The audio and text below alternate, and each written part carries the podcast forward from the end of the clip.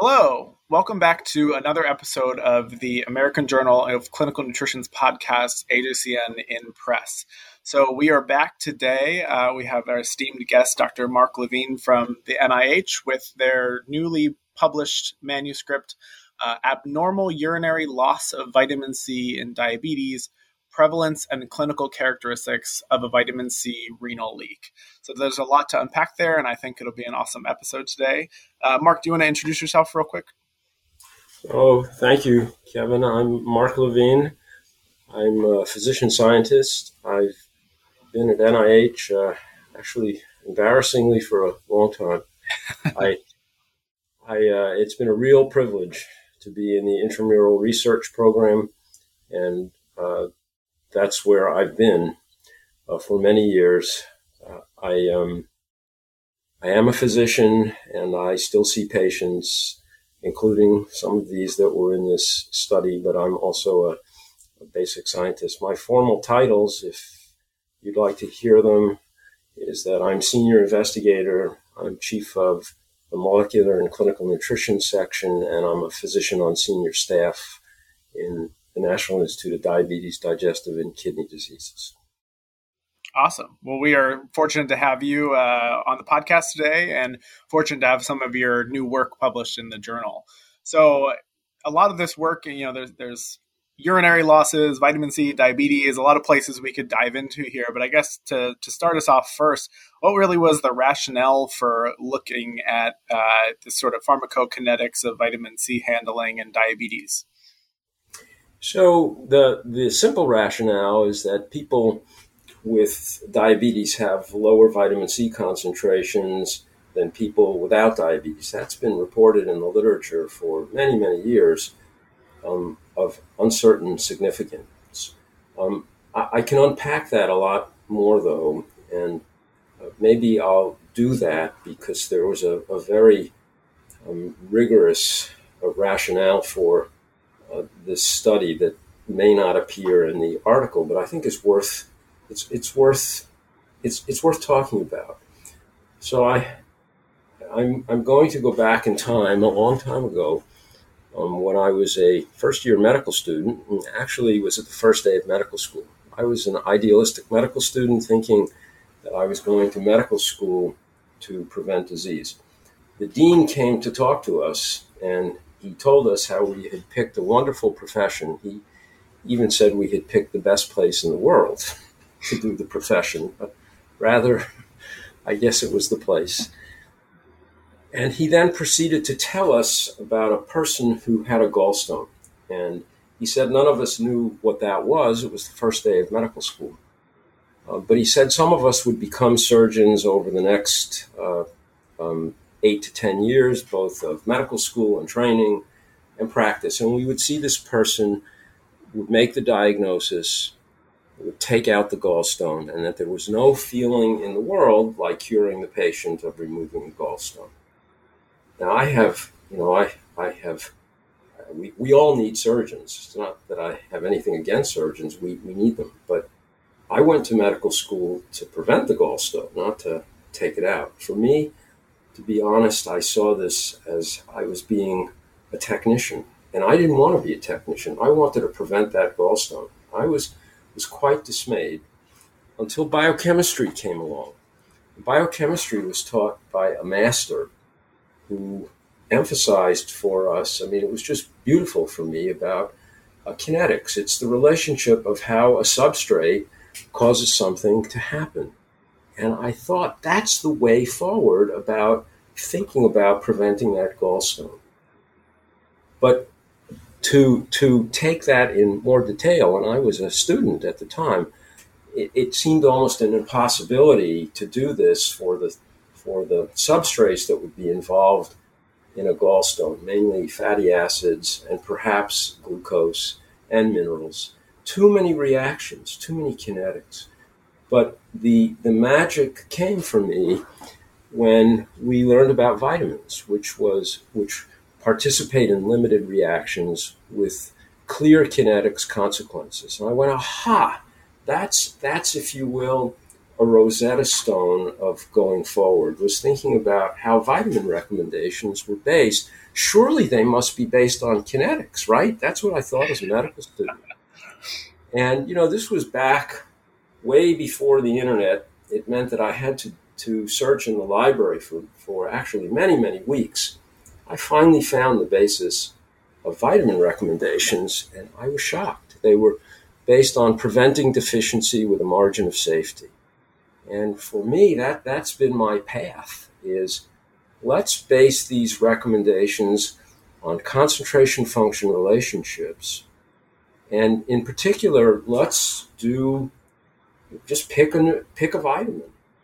And a vitamin is the simplest way to do these kinds of studies and to do what, what, what I call, and I think it's pretty obvious, physiology and pharmacokinetic studies in humans learn as much as possible about what happens in healthy humans using the physiology pharmacokinetics techniques that, that really can point the way. And once those occur, the pathophysiology falls out. And so I did not start, I did not choose vitamin C at the very beginning. That was an accident of I, I realized I had to learn to do science, and it was part of that process that I picked a vitamin arbitrarily. The physiology and pharmacokinetic studies were done in healthy humans. They, they are uh, the data from those studies um, are used here in this manuscript, but, but we did those many years ago. I'll come back. I'll circle back to why you, know, you could ask, why was there such a delay if these studies were done a while ago? And I'll tell you why in a minute. So, to answer, to, to come back to diabetes, you know, why diabetes? So, one reason is simply because vitamin C concentrations are lower in diabetes. Can the physiology that we have learned about vitamin C tell us why? And that physiology fell out of the pharmacokinetics and physiology studies we did in healthy humans. That physiology shows that there are multiple ways that humans really control vitamin C very tightly. It's kind of like glucose. Glucose has insulin. Vitamin C has multiple control mechanisms. They are how much you eat, but how much is absorbed, where it goes, so how it's transported, how it gets used, and how the kidney handles it as a water soluble substance. That part of the control mechanisms, how the kidney handles vitamin C, is described in, in this paper. And we use the, the information that we had from healthy subjects who participated in these physiology pharmacokinetic studies. Um, I, I have to say a couple of things here. So, these analyses may, you know, as, to a listener, it sounds okay, sounds pretty simple. These were very complicated analyses. Um, the people, the co-authors on the study, especially Ife Ebenuwa and Pierre uh, Christian Violet, were, were really played a key role in taking apart these analyses. They were not, they may seem straightforward, they weren't. Um, what we learned in healthy people is the kidney plays a key role in the tight control that we see. So, knowing that, we can then ask a very simple question Why do people with diabetes have lower vitamin C? Do they have lower vitamin C values for real? And could that be because of abnormal handling by the kidney? In other words, there's a hole in the kidney, a kidney leak, a renal leak. And that's what that's why this paper, it's one of the reasons this paper happened. There's another reason I'd, I'd also like to talk about. It's not so much in this paper, but it certainly is a driver in terms of our interest in diabetes. And it, it, it's in the background of this paper, and it's part of our, very big part of our current and future work that that um, that background is that it is really chemistry. So vitamin C or ascorbic acid um, when it's oxidized, its first stable product is dehydroascorbic acid. Dehydroascorbic acid has multiple forms, but one of the forms, and it's probably the dominant form in vivo, although no one really knows, that form structurally looks just like glucose. So, there's a very simple question that has taken many years to answer, but that question is what's important? Is ascorbic acid important? Dehydroascorbic acid important? Or both important? I, I didn't say about my background, but part of my background is I'm an endocrinologist. And that endocrinology background is really helpful in thinking about this relationship. Why?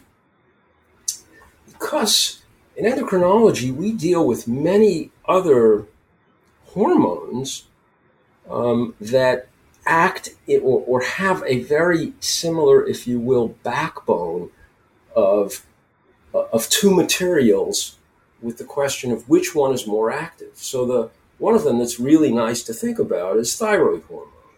So thyroid hormone in the blood is is tetraiodothyronine. That's 99 plus percent of what we measure. The less than 1% is triiodothyronine. But in fact, the only active stuff is the tri form, the T3 triiodothyronine. That's the only thing that works in the nucleus. The, the, the tetraform, T4, has to be deiodinated or it doesn't work. For vitamin D, which as an endocrinologist we consider a hormone, is that the active form is 125 dihydroxy cholecalciferol. But in fact, what's in the blood is 100 or more fold higher, which is the 25 hydroxy D. That's what people uh, buy in health food stores. It's, it's what we recommend to patients. It's cheap. The, the paradigm there is, is, to me as an endocrinologist, is, is very, it's very obvious about how to think about dehydroascorbic acid versus ascorbic acid and glucose. So to summarize a very long and involved story, which is not in this paper but is referenced, is that the active form of dehydroascorbic acid, or, or I'm not the active form rather, but the, the dehydroascorbic acid form is the only way that red blood cells get their vitamin C. That came from thinking about glucose and the dehydroascorbic acid structural sim- similarities. And once knowing that, um, we could also ask is there some phenotype in a red cell with a low vitamin C concentration? There is. The red cells become more rigid. So that opens up the second reason that lurks in the background for, for our group to heavily think about vitamin C um, and diabetes. It's and it comes down to a simple issue: Does that glucose that's in excess in diabetes have consequences for dehydroascorbic acid movement into red cells and then the function of, of ascorbic acid in the red cells? Dehydroascorbic acid goes into the red cell, immediately gets reduced back to ascorbic acid as soon as it enters. It's a trapping mechanism. So, two independent pathways to think about uh, vitamin C and diabetes. This one was about, if you will, aberrancy of one of the mechanisms of control. So, our mantra, the background mantra um, for these studies is um, learn the physiology as thoroughly as possible at a molecular level, at a clinical level, all things in between. When, when that's clear, then the pathophysiology falls out. Here, it's, if you will, we know the kidney is important for vitamin C control in healthy people. Could low levels be in diabetes be connected to some kind of dysfunction of that reabsorption system? That's what this paper looks at. And that seems to be true. That was a wonderful background and, uh, you know, molecular regulation of vitamin status. And uh, I think it, just to summarize for folks, I mean, we got the, we have these consistent lowering of plasma vitamin C levels within diabetes relative to the non-diabetic state. And, you know, you could come up a priori, I guess, with hypotheses that that's due to low intake or to some sort of other redistribution to other tissue compartments, or maybe that renal handling is different. And so that's what this paper really focuses on is that is the plasma level low because you have renal wasting. And then with the dehydroascorbic acid, is it still correct that the glucose transporters are also transporting that? And there's like the theory was the competition between glucose and D, the. I always want to say DHA, but I work in omega three fatty acids, so I can't say that. So the dehydroascorbate, uh, are they still competing with each other to get into that red cell? Is that the model? So I have to laugh. I was very careful not to say DHA because I didn't want to get too um, too much stuck in in uh, in acronyms and and confuse people. You'll have people. I've heard, I've heard, that one before. You'll have people running out buying omega three supplements to, to, for their diabetes. Yes. but the the idea was initially that that's that that idea that there could be competition. It was a very simple idea. Mm-hmm. Now human biology is complicated. Yeah. That may or may not be true in the red cell. And I, I if the answer is at the moment, it's something that we are actively investigating. I imagine you need isotope tracers to start to really get at that question to look at flux in and out of the red cell with and, and whether there's true competition occurring. So the, the simple answer is you can do it with dehydroascorbic acid and ascorbic acid, but this this really comes to the best way would be, as you said, flux with heavy labeled materials, stable isotopes. But th- this comes to, to something that I think is also worth mentioning in a very big way here. It's um, kind of the devil is in the details for most scientists, that's really the deal. That those details really matter. And it, I'm glad you brought up the idea of how do we measure or quantitate. That's been a huge problem in ascorbic acid work, especially when I started. I'll, I'll tell you a little vignette. Maybe your audience would be interested. So, when I joined NIH, my plan was to really do these kinds of nutritional studies. I had done intense clinical training as I had found a mentor who told me to do that. But I was not interested, if you will, in fixing problems. I wanted to prevent the problems. And a lot of medicine then and now is fixing problems. Um, I had been, shall we say, strongly advised by um, that mentor that I had to do endocrinology.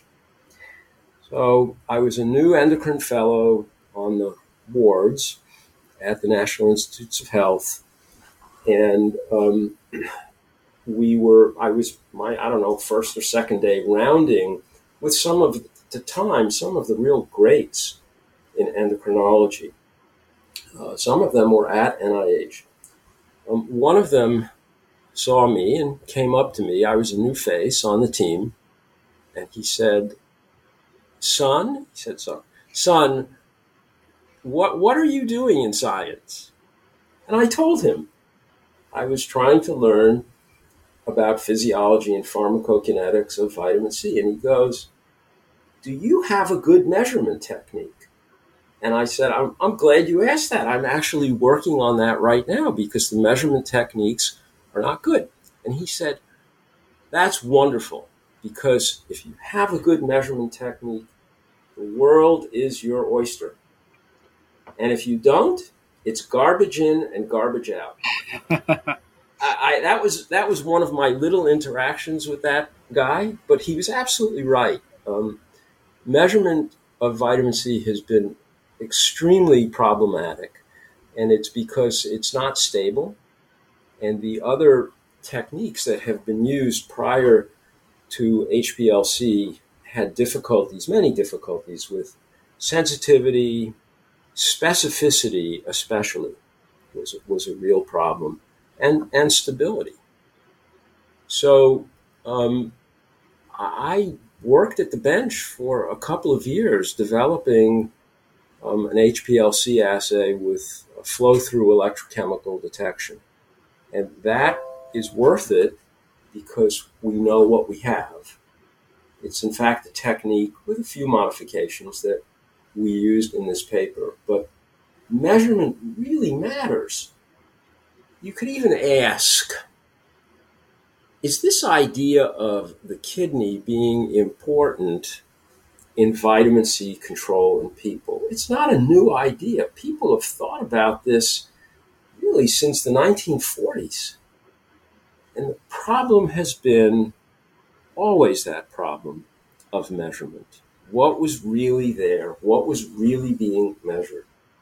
I, I one of the one of my um, when I when I talk about this with students or newcomers to the group, one of the things I like to to reference are some of the old dietary studies um, that were uh, done at the University of Iowa, and the their findings. Uh, I don't I don't think we need to go into their findings here, but the the the reality is is that they had people with severe vitamin C deficiency that they documented clinically, yet they had measurable plasma concentrations. And the senior author wrote an editorial in no, no none other place than AJCN. Back in 71 or 73 saying, gee, how could this be that we're measuring vitamin C and yet these these these subjects have such severe deficiency? The, the answer was an assay problem. It's interference. So the measurement really, really matters. I'm sorry for that kind of long-winded no, discussion there, but it's an important topic, and I, am teaching a, a, biochemical nutrition lab class now, and uh, impressing upon students that the assay is everything, and your controls, and you know specificity, sensitivity, etc. Uh, it seems boring, and it's hard to teach in a way that's interesting. But I think uh, that example you gave was a really good one, and uh, fields can be definitely led astray uh, with uh, bad assays. You don't have to wander too far into Western blotting and antibodies to figure out how wrong we can go. And in nutrition, I think a lot of the kits that we rely on with proprietary chemistries and whatnot can be even more problematic for folks because you don't even know what you're measuring. So, but that's a whole tangent we could go down for. I'm sure. No, I'm, I'm, I, I share that, and I will tell you. You know, I have trainees in my lab, and one of the things I will, because I, I remember before there were kits, we would we would do these things ourselves, and the kits sometimes sometimes, if you will, squelch thinking about what they really mean and what's really being measured. I, I, I want to say just a couple more things about measurement. So, the first electrochemical measurement of vitamin C was really in advance by uh, uh, by Pachla and Kissinger, and I think it was in the 1976 or 79. And and the principle was very simple. It's that ascorbic acid will donate electrons. If a voltage is applied, a current could be measured from those electrons coming off. And so it's a really neat principle. It's the same principle that we, we use today. Um, it, it's a different detection system, but it's the same principle.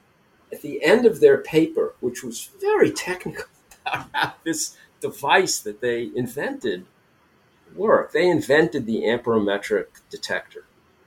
Mm. There was a little ditty. Is vitamin C there, like we say, or has it oxidized away? And that's probably still true to today, right? it's if people don't think about it, yes, it's something that that you you know you don't a reader is not going to see when they read our paper, but it's something we think about really carefully. I, I think something else I'd like to say, and it's especially, you know, to, to the credit of uh, uh, Ife, he his, his his full first name is Ifechukwude, but he says no one can pronounce it, so he goes by Ife and Pierre, the, the first two authors.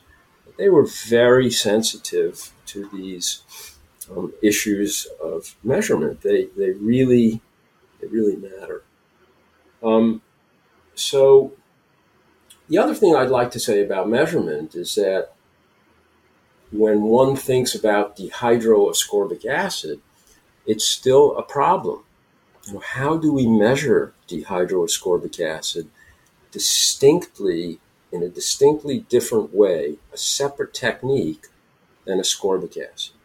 That's something, you know, the, the one of the benefits of the intramural research program that I'm part of is that I can take these, if you will, very high intellectually risky topics and have a long range view of them. It's something we've been working on, oh my gosh, for more than 25 years. We're very close. Nice. We're very close. And when we have that technique out there, I think it will be extremely useful to answering what you asked me earlier, Kevin, about um, about flux and, and about stable isotopes. So there's one other thing I, I kind of like to say. I, I, just I have to do this because this path has been a um, you know I, I, could not have done this work. I could not have had a group you know uh, supporting the work and then taking it on their own without this, if you will, protection of a long range view. So I cannot emphasize enough that that that is part of the intramural research program why didn't you know? You could ask why if I did these studies because back in the day I, I really did them. I I admitted these patients. I wrote the protocol. It was pretty simple back then. Not now. Um, why did it take us till now to publish these data? And I want to say why. Um, what happened in learning about these control mechanisms for ascorbic acid is that we had a kind of it was sort of an accidental discovery. For me as a physician, it was a no-brainer. But for others, it wasn't. And that accidental discovery came from learning about bioavailability. So in these studies that we did, we did true bioavailability. We had people at steady state or equilibrium for a dose. And at that dose, we gave them the dose that they were on. And I, I gave it to them orally. And then I put an IV in and gave intrav- an intravenous line and gave it to them intravenously myself. And what happened as the doses went higher, we could produce concentrations that were simply impossible from oral dosing. Okay, you know, that's no surprise. It's, it's the same principle that, that physicians use as to why you have a patient who has a bad infection, you admit them to the hospital to give them IV antibiotics, intravenous antibiotics, because you get higher concentrations. It's okay. why would that matter for ascorbic acid? Could it matter? And I'm old enough to remember the forays into cancer um, by Ewan Cameron and Linus Pauling. And what was not recognized then was that intravenous and oral could make a huge difference in what patients had. This idea that intravenous ascorbic acid could produce pharmacologic concentrations, for me as a physician was, you know, duh. But it wasn't that for others. What this meant was, you know, to, to, to bring this back to your listeners, could ascorbic acid as a drug have potential utility in cancer treatment? I, I felt very strongly that I had an ethical um, obligation to pursue that work. That's why the renal threshold studies in diabetes were put aside. Those the clinical protocol to study those patients with diabetes was was around for a while, but I didn't use it because I felt that I I had to go down that road. Um, and now we, we don't do that work anymore, but we've, we've set groundwork and people are doing clinical trials now with using ascorbic acid as a drug, just like you would use any other cancer drug. The, the, the idea is simply to add this to other treatment standards. Why the renal threshold work was delayed was for that reason. I, I will tell you, and it's and if there are young people, you know, younger scientists rather listening, um, I felt very very strongly about doing this because it was not that I'm a believer. It's rather that I thought the science was so important to address and that no one else would do it if I didn't do it. I will say that some of my, you know, I had a couple of supportive older colleagues, in particular Bruce Ames, who I'd like to mention here. Um, and Bruce warned me that people would make fun of me and worse. He was right. They did. Um, but he said, stick with it. And I did. So, and we did. So the, the, you know, now this, now people don't laugh anymore. Um, and the message for younger people, younger scientists, I, I think is important is that if, if you see something that you think is worth doing, follow, follow your innards. You know, many a, people told me, get a job in the intramural program that's protected. yes, that's right. And I know it's a real problem for others. It's worse now because, you know, when I started, funding was not the nightmare that it is now. Yeah. It's a good, maybe, um, like in line to this, this, the intramural program is really what allowed you to do this, the uh, depletion repletion studies that we that you cover in this paper to really assess the renal leak in diabetes. Um, and so I wondered if you could talk a little bit about the de- depletion repletion design and how that facilitates some of these pharmacokinetic analyses and really looks at uh, look at these compartments and renal leak. So the design of this study using depletion repletion is a is an old classical design in nutritional science. Um, for some nutrients, you can't do this.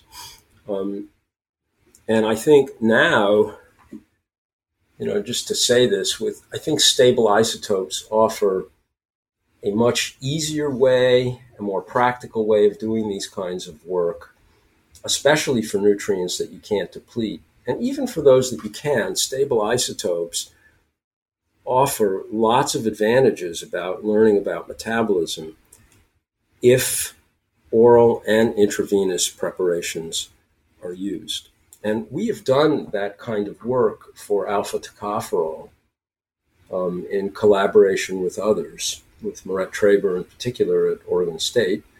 Um, but in terms of coming back to the depletion repletion design, ascorbic acid is one of those vitamins that it's possible to deplete. And that was the design. It was to, in a very simple way, it's take it away and then give it back in very graded doses.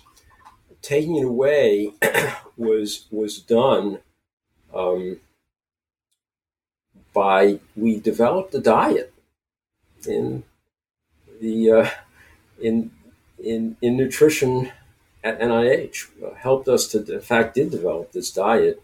The idea was to make something palatable for subjects um, where that would still deplete them of vitamin C. And uh, that's what we used. This was an, a very demanding study for the participants, and, and they are, in my view, heroes and heroines who participated. That's because this study involved a five to seven month inpatient hospitalization. I was their doctor. I screened them all, I took care of them all. They were when they were admitted, they began this diet and they stayed on it the whole time. It was a neat diet because every day there were different menu choices for 14 days and then it recycled. And we knew exactly what they ate. We used the metabolic kitchen that you may be familiar with. It was still there. It was yep. there then. Um, and when they, you know, the hardest part of this was deciding at what point is how low to go. And that we did by measuring and clinical symptoms. I didn't want anybody to get frank scurvy. So, um, a lot of my gray hair that podcast members can't see, but you can, uh, came from trying to figure out what was the right place to stop. And we stopped somewhere between 5 and 10 micromolar. Stopping meant that we did the first of seven different bioavailability s- studies, and we then did graded studies. Subjects would be on that dose until they hit steady state, and then the dose would advance. So the the dose was given as a drug. I, I didn't want capsules or foods to interfere. I wanted pure vitamin C. That's what we used. And it was given both intravenously and oral for these bioavailability studies at steady state. The definition of steady state was a rigorous one. It was that each subject um, had to have at least five plasma measurements over a period of a week that had less than 10% standard deviation.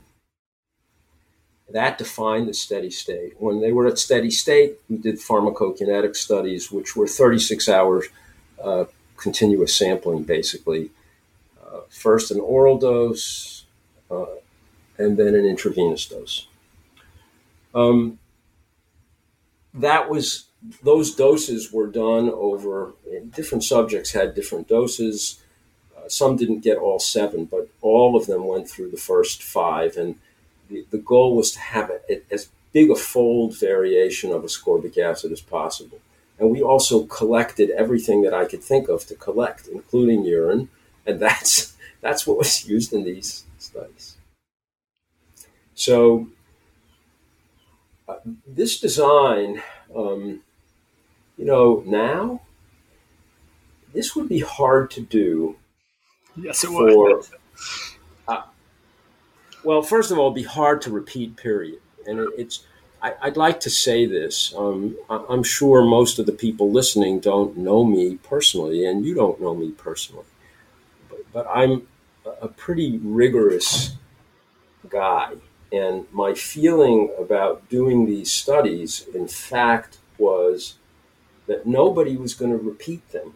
They're too hard and that put, well, that put one special obligation on us and on me. The other obligation was the subjects themselves. And in doing this kind of research with, with healthy people, there's an extra obligation. These people are healthy, they're giving of themselves so that we learn. I have, the, I really see it as my highest duty as a physician to make sure I do right by them. So there were many, many demands on, on this study.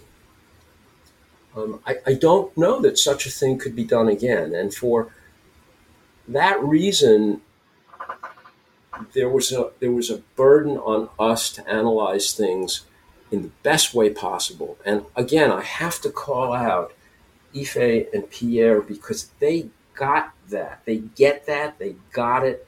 And that rigor went into this paper. It may not show up in the title and even in the paper, but the, the rigor had to be there because some of this is never, I, I don't think it's going to be done again.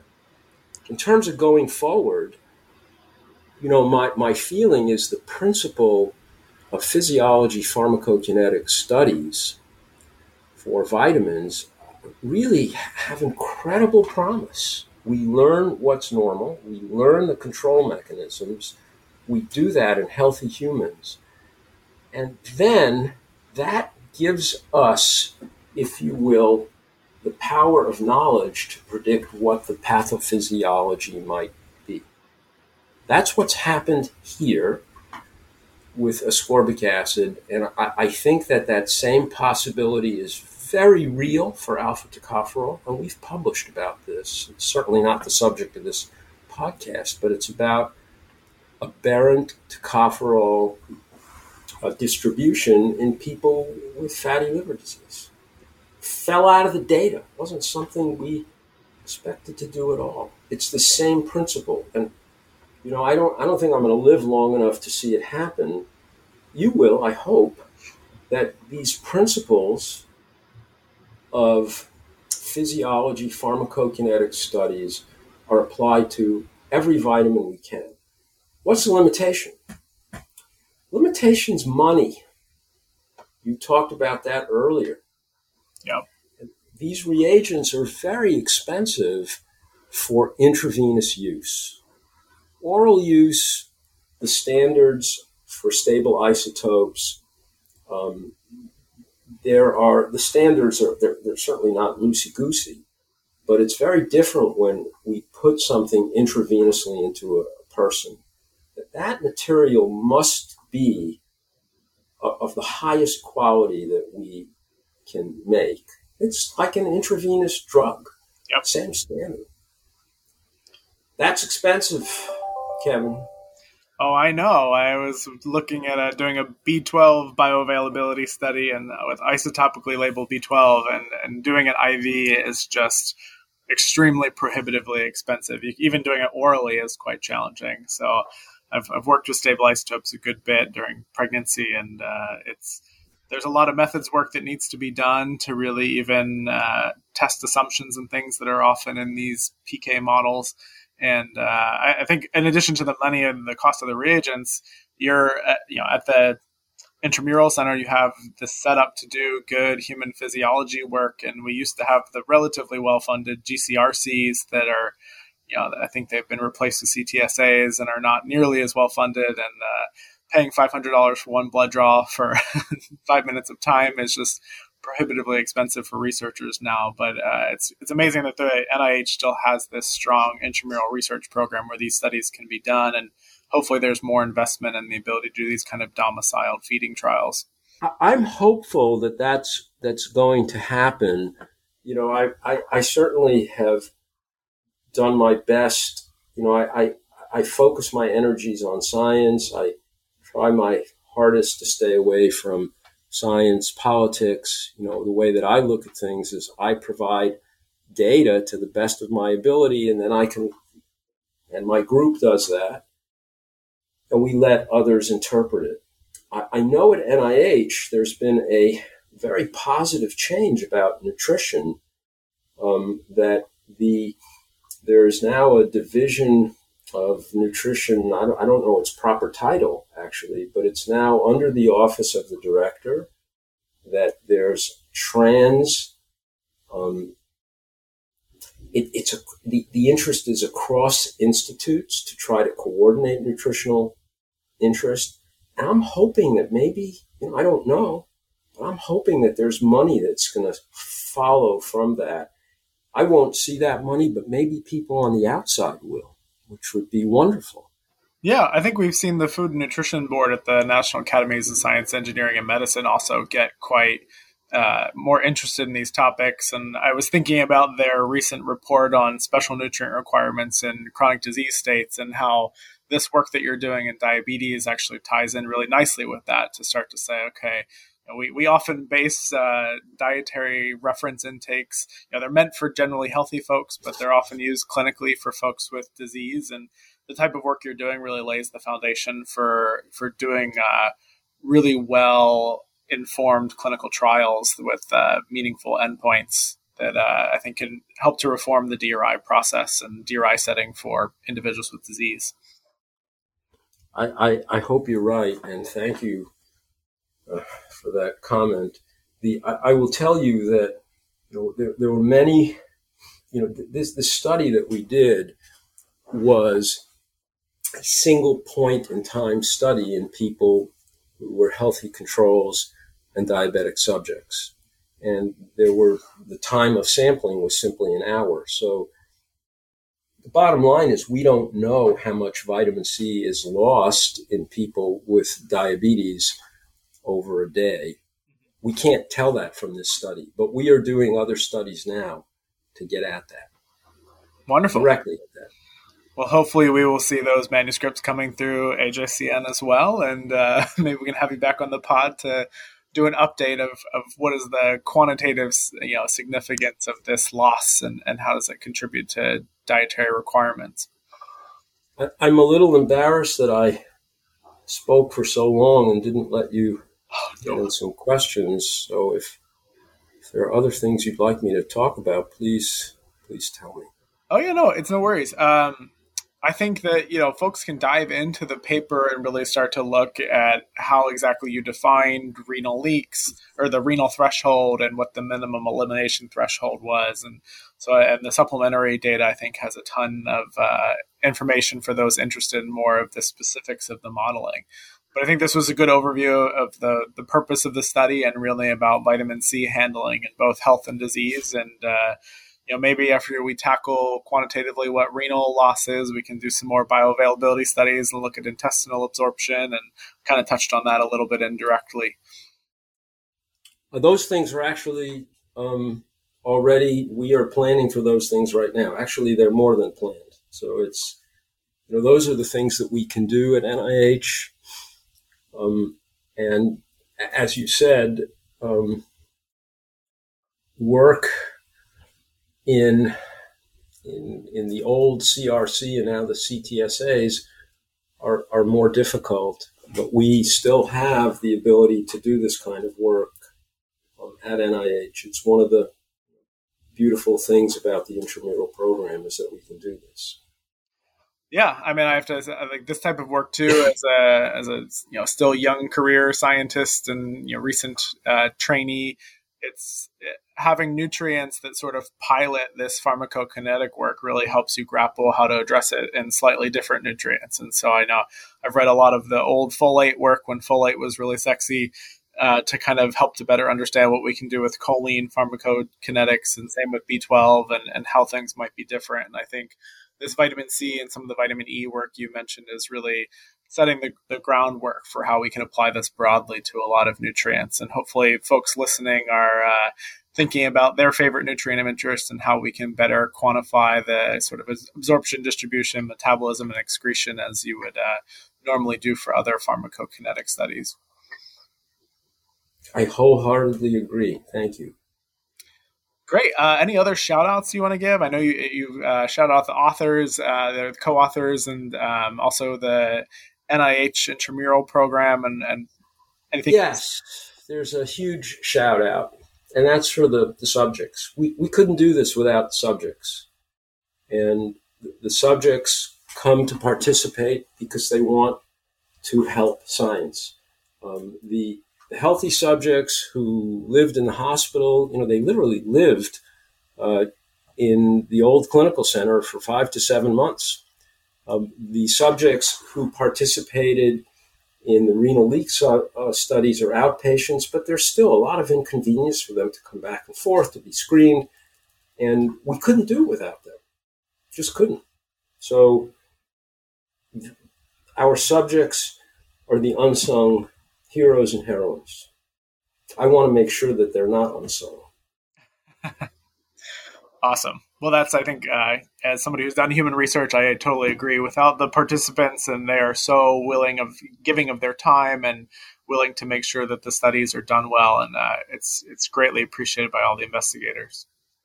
I, I do want to say one more thing that um, I didn't I didn't want to get too much into the weeds about the red cell work, um, but I would like to say this, and that is that you know, a lot of our red cell work with dehydroascorbic acid started with mice. Yep. But mice have different glucose transporters on their red cells and different numbers of them than humans. Were you working and with the Gulo mice that can't synthesize it?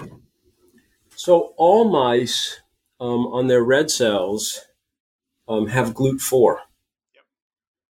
And humans have GLUT1 the affinity of dehydro for GLUT4 is less than for GLUT1 and much less. And uh, additionally, the at least in the human red cell, uh, the GLUT, GLUT1, to my knowledge, is the most abundant membrane protein in the human red cell is GLUT1. So the message is that there is a balance between doing animal studies and human studies. But in the end, when if I, as a physician scientist, have the option and privilege to be able to do human studies, that's what I'm going to do, even though they're harder. They're much harder. But in my view, they're worth it. Mice. Uh, I, I work with mouse models, and you know they are a great complement for doing some translational studies. But there's always that caveat and uh, I guess for, for folks, we didn't say that there's you know the sodium dependent vitamin C transporters or SVCTs, but then red blood cells lack the SVCT, so they have the glucose transporters that can bring in the dehydroascorbate, and so that's a, a way for red blood cells to take up vitamin C. And the mouse physiology and the human physiology here, I guess, lacks some uh, a direct translational component, but it's a big question. You got that right, and just in terms of you know how again under I, I, I understand the purpose of this podcast is to talk about the paper in, in AJCN, but just as an aside, that red cell work was really extraordinarily difficult because of measuring vitamin C in a red cell. We had to develop that technology too. That took a couple of years. And when you think about it, it makes a lot of sense that it would be difficult. It's because red cells loaded with hemoglobin, tons of iron, beautiful oxidant for ascorbic acid. How do you do it? Yeah, it, I it, I um, admire folks who work in redox biology because yeah, I, working in choline where there's nice partitioning and working in fatty acids where there's I mean, apart from a little bit of oxidation and drying under nitrogen, you don't have quite as many problems as you get with these, you know, uh, you have all these reactions between. I've, I've, done a little bit of work in NAD and NADH measurement via LCMS, and you have to do Yeoman's work to try and make sure that you are separating the endogenous NAD from NADH, and then the spontaneous formation of NADH in the column and everything. And I, I can imagine all of these same issues come up with vitamin C, and uh, it's just a technological leap that you really have to spend a huge amount of time overcoming. You got that right. so that's a buyer beware for any PhD students that are looking to do some of this work. Uh, method development in your PhD can suck up a huge amount of time, and uh, you know, not that you should avoid a project for that reason, but know what you're going into. Yes. Awesome.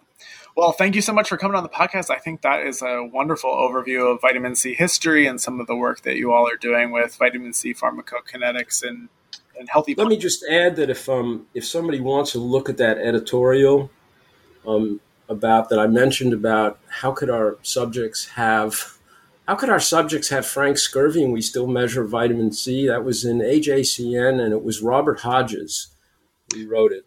Oh, great. I'll put that in the show notes and make sure that folks can click that link. And uh, we'll make sure any other literature that we've talked about gets in the show notes as well, in addition to the, the main manuscript that we've covered here. Thank you again. Awesome. Yeah, this is wonderful. Thank you.